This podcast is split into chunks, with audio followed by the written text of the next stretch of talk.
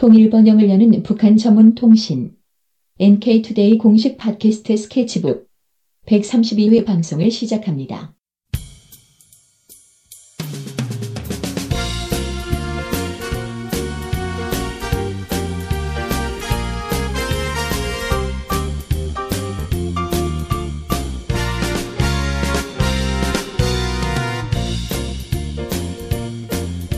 네, 반갑습니다. 매주 북한의 소식을 어, 정리해서 알려주시는 분입니다. NK투데이 문경환 기획실장님 모셨습니다. 안녕하세요. 반갑습니다.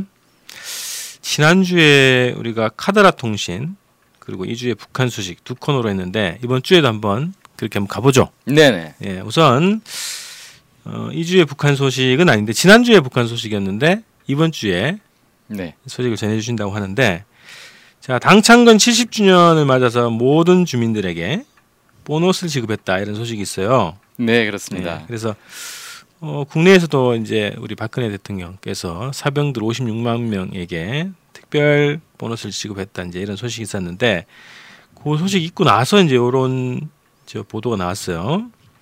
그래서 그 내용을 한번 자세히 소, 소개해 주십시오.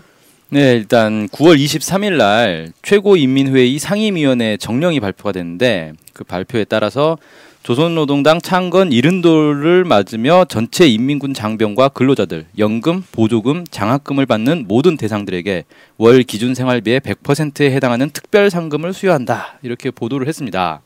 그래서 그러면 이거 거의 대부분의 주민들이 미성년자를 제외하고는 거의 대부분이 특별 상금을 받을 것으로 보입니다.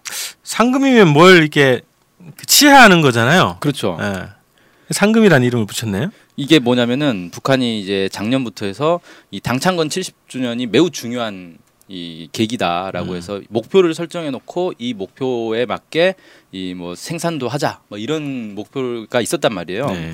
근데 많은 단위들이 이걸 이제 만들기 위해서 되게 노력을 많이 했고 그래서 실제 이제 북한에서 보도들이 계속 나왔습니다 최근에 뭐 당창건 70주년을 앞두고 어느 공장에서 뭐를 뭐 몇 퍼센트 수행했다 뭐 이런 식의 음. 그래서 여러 대상들도 뭐 공사를 완성하고 뭐 이런 것들이 있다 보니까 아 주민들이 당창건 70도를 이제 성과적으로 막기 위해서 많은 고생을 했다 그러니까 특별 보너스를 주겠다 뭐 이렇게 이제 해석할 수 있겠습니다. 어, 제, 제가 보기에는 상금이기 때문에 목표 달성을 한 거에 대한 상금이 아닐까 네. 아, 이런, 이런 생각이 들고요. 네. 근데 일각에서는 뭐 보너스로 쌀 1kg 사기도 힘들다 뭐 이런 얘기가 있습니다. 근데 보너스가 얼마나 되는지 북한의 그 뭐냐 돈 가치 이걸 한번 좀 얘기를 해주셔야 되는데요. 네, 그렇죠. 지금 북한의 월급이 얼마인지가 사실 관건인데 그 전에 북한의 월급 체계가 어떻게 되냐면은 기본급이 있고 성과급이 있어요. 그럼 우리도 마찬가지잖아요. 보통 이제 음, 야, 보통 이제 북에서는 그 생활비라고 부르더라고요. 아, 예, 그렇습니다. 이게 저, 생활비라는 표현 자체도 좀 애매한데 음. 보통 생활비라고 하면 그 임금 우리가 말하는 월급 임금을 생활비라고 부르고 예. 거기에 이제 기본 생활비라는 게 있습니다. 이걸 음. 기준 생활비라고도 부르고 기본 생활비라고도 부르는데 음. 그게 이제 우리로 치면은 기본급이 되는 거고 거기에 성과급인데 성과급도 뭐 종류가 다양하게 있습니다. 뭐 장려금, 상금 뭐 이런 여러 가지들이 있는데 예. 이 크게 이렇게 두 가지로 노- 나눠서 볼 수가 있고요. 일단 지금 그러면 북한의 생활금, 생활비, 전체 생활비가 어느 정도 되느냐가 공개는 안 돼 있어요. 공개는 안 돼 있는데 2013년은 12월 달에 그 정창현 교수가 통일뉴스에 기고한 글에 보니까 4인 가족 기준으로 30에서 50만 원 정도의 생활비가 필요하다는 거예요. 일반적으로 음. 북한 음. 주민들이. 예. 그런데 그 정도에 맞게 임금이 인상됐다. 이렇게 이제 얘기를 하더라고요. 그래서 일부 기업소에서는 현금으로 10만 원, 현물로 20만 원을 해서 임금이 30만 원 정도로 주고 있다. 뭐 이렇게도 얘기를 하고 있고. 예. 현물이면은 뭐 교환권 같은 거 얘기하는 건가? 예, 그런 것도 있고 아마 그냥 물건으로 직접 주는 뭐 음. 그런 것도 있는 것 같습니다. 네. 그 다음에 이제 필요한 거는 기본급과 성과급이 그러면 어느 정도 비율로 되는가를 봐야 되는데 사실 기본급이 작고 성과급이 훨씬 많습니다. 좀 특이하죠. 우리하고는 좀 다르지 않습니까? 우리는 기본급이 많고 예. 성과급은 뭐 기본급보다는 보통 적은 게 일반적인데 예. 그 정창현 교수가 평양 326 전성 공장의 2005년 재정 공시표를 사진을 찍어왔어요. 음. 근데 이제 북한에서는 이런 재정 공시 같은 게 좀 기밀로 분류되기 때문에 사진을 찍기 전에 이걸 다 지워버렸다는 거예요. 그래서 어. 빈 칸을 그냥 찍어온 거예요. 네. 근데 이거 사진을 분석을 했습니다. 아, 그이 자국을 예, 예, 특수 분석을 해가지고 그걸 이제 예. 한 한 3분의 2 정도는 숫자를 다시 복원을 했어요. 네. 그래서 그 복원된 숫자를 보니까 대단하죠. 예, 장려금과 상금을 제외하고 그러니까 성과급을 제외하고 기본 생활비가 1인당 한 만 원에서 4만 원 정도 된다는 거예요. 네. 북한 돈으로. 음. 그러니까 지금 한 평균 40만 원 정도 월급을 받는다라고 치면 그 중에서 한 2, 3만 원, 3만 원 이 정도가 기본급이고 네. 나머지 대부분은 성과급이라는 거죠. 음. 야 그럼 성과급이 몇 배가 맞는 거네요? 네, 거의 90% 이상은 성과급이다. 네. 뭐 이렇게 볼 수가 있는 거죠. 그래서 이 기본 생활비는 국가에서 책정을 하는 거거든요. 그러니까 예를 들어서 전선 공장은 얼마, 뭐 탄광은 얼마, 교사는 얼마 이런 식으로. 음. 그래서 그 상한선 내에서 기업소가 자체로 책정을 해서 주는 건데 뭐 상한선 하한선이 있겠죠. 그러니까 평양 326 공장 전 그 공장만 다른 기업소에 비해서 기본 생활비를 매우 높게 준다거나 매우 낮게 주지는 않을 거라는 거예요. 그 차이는 크지 않다는 거겠죠? 예, 음. 그렇죠. 그래서 일반적인 그냥 공장 노동자들은 대충 기본 생활비를 만 원에서 4만 원 사이로 이제 받지 않겠나. 뭐 이렇게 좀 생각이 됩니다. 뭐 이것도 추정입니다, 그죠? 예, 음. 이게 추정이죠 다.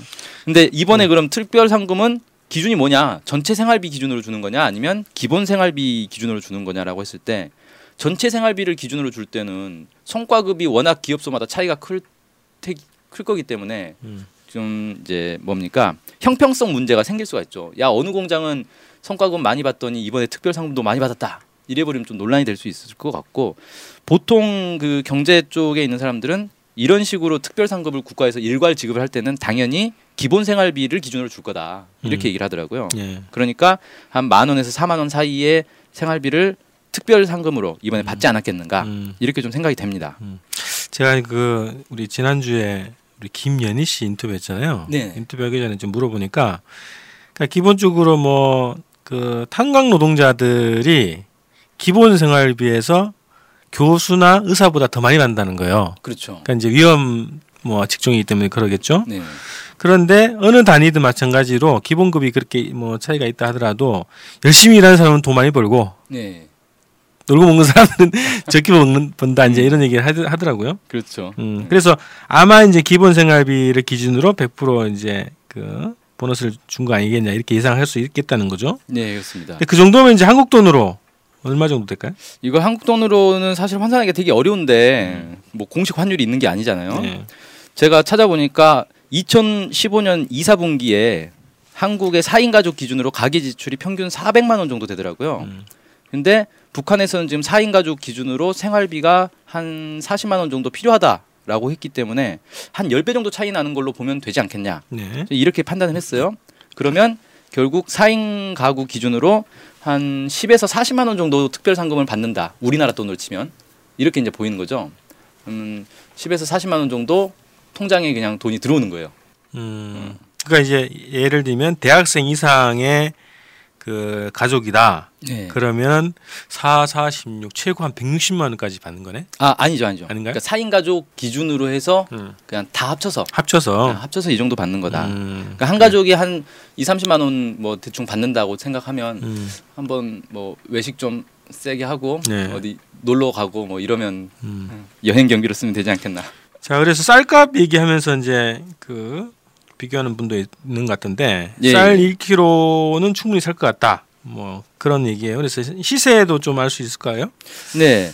그 지금 미국의 소리 방송에서 그 안찬일 세계 북한 연구소 소장이 인터뷰를 하면서 그 얘기를 했어요. 북한에 지금 쌀이 1kg에 6, 7천 원 정도 되는데 근로자 특별 상금 받아봐야 4천 원 정도 더 받는 거다. 이게 뭐 도움이 되겠냐 이런 식으로 이제 얘기를 했단 말이에요.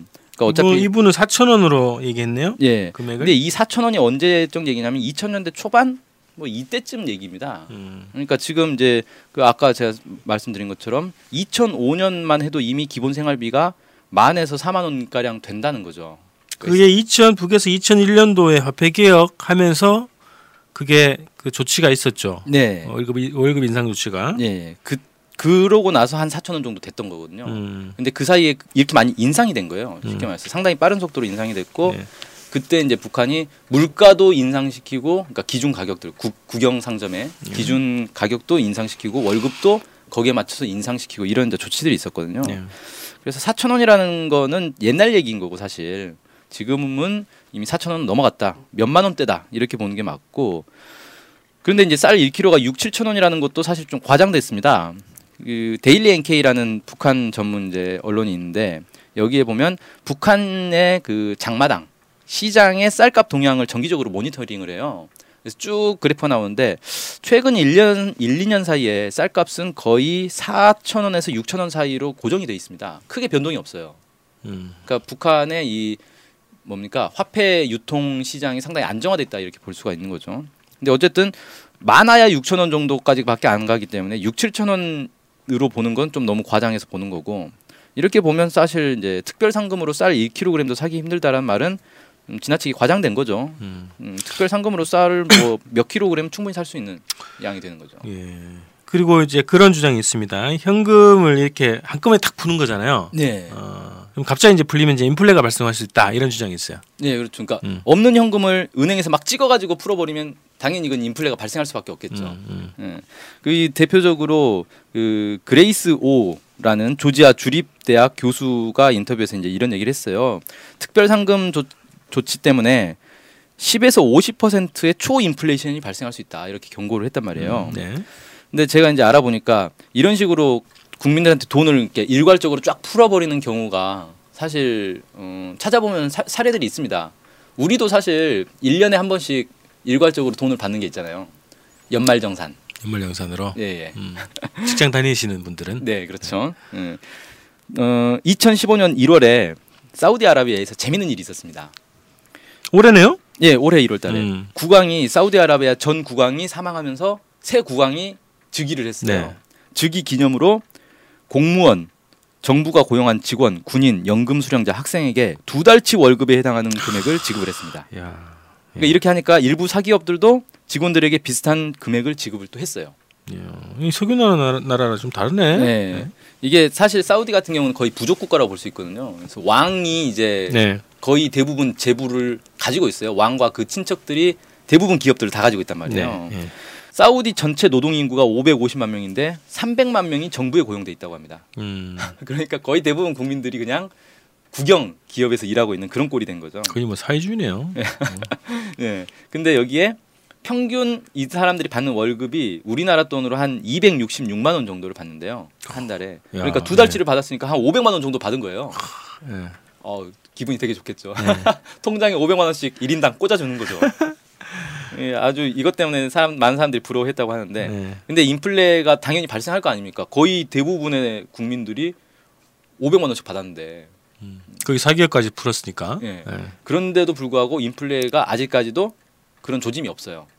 근데 물론 2012년에도 한 번 푼 적이 있거든요. 음. 2012년에 그때도 아마 사우디 국왕이 뭐 어디 해외여행 갔다 기념으로 기분으로 한번 쫙 푼 적 있어요.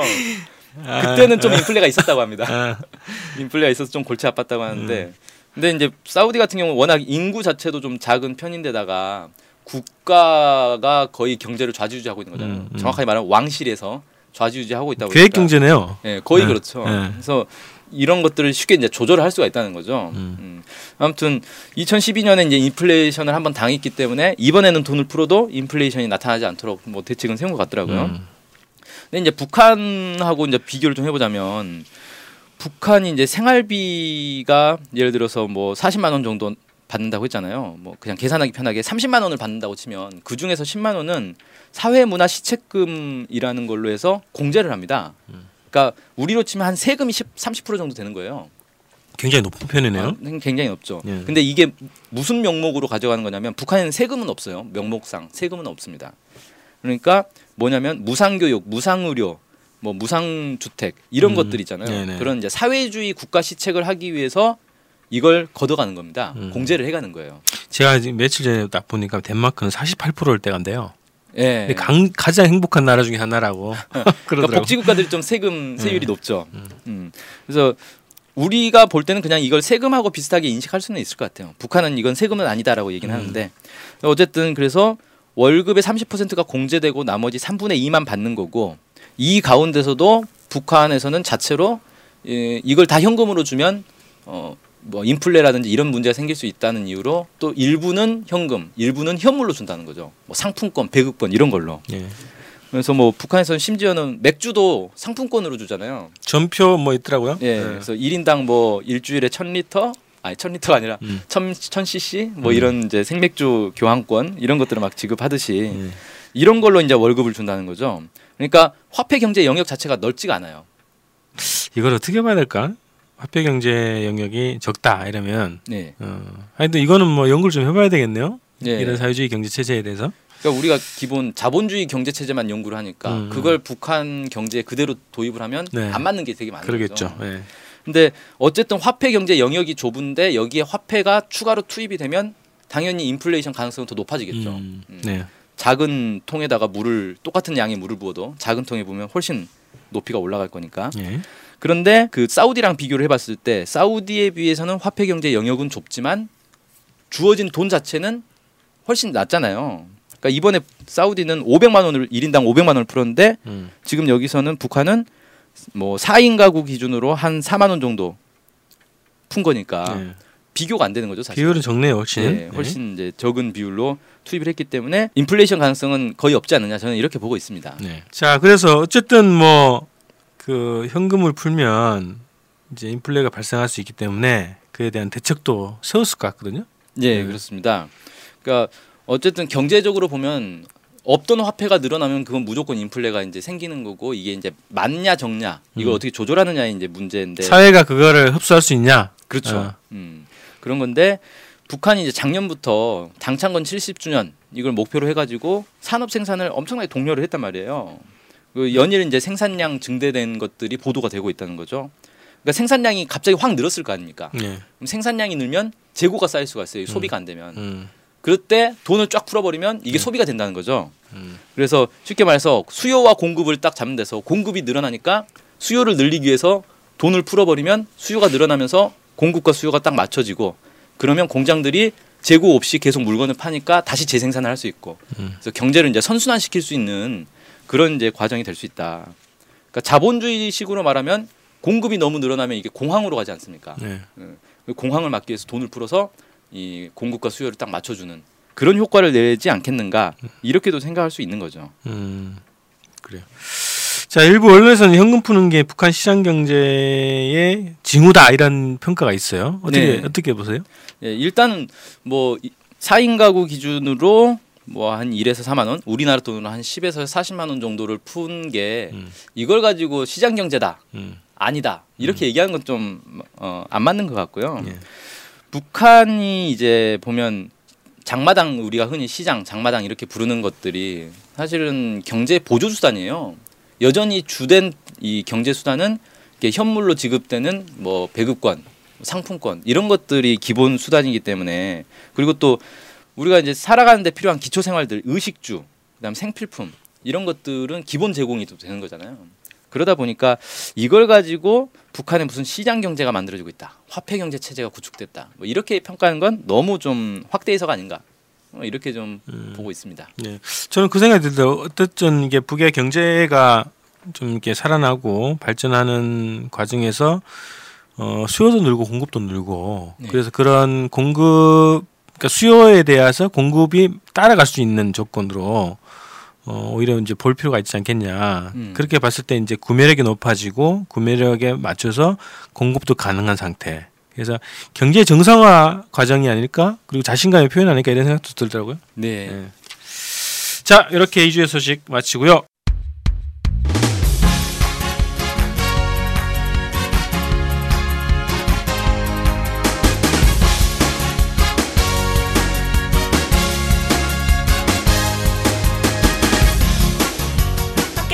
많이 들으시나요? 그럼요. 구독하는 방송만 10개 정도 됩니다. 와, 와. 근데 그 중에 북한 소식을 전문적으로 하는 방송이 몇 개나 되나요? 찾아보니 딱 하나밖에 없었습니다. 바로 NK투데이 공식 팟캐스트 스케치북이죠.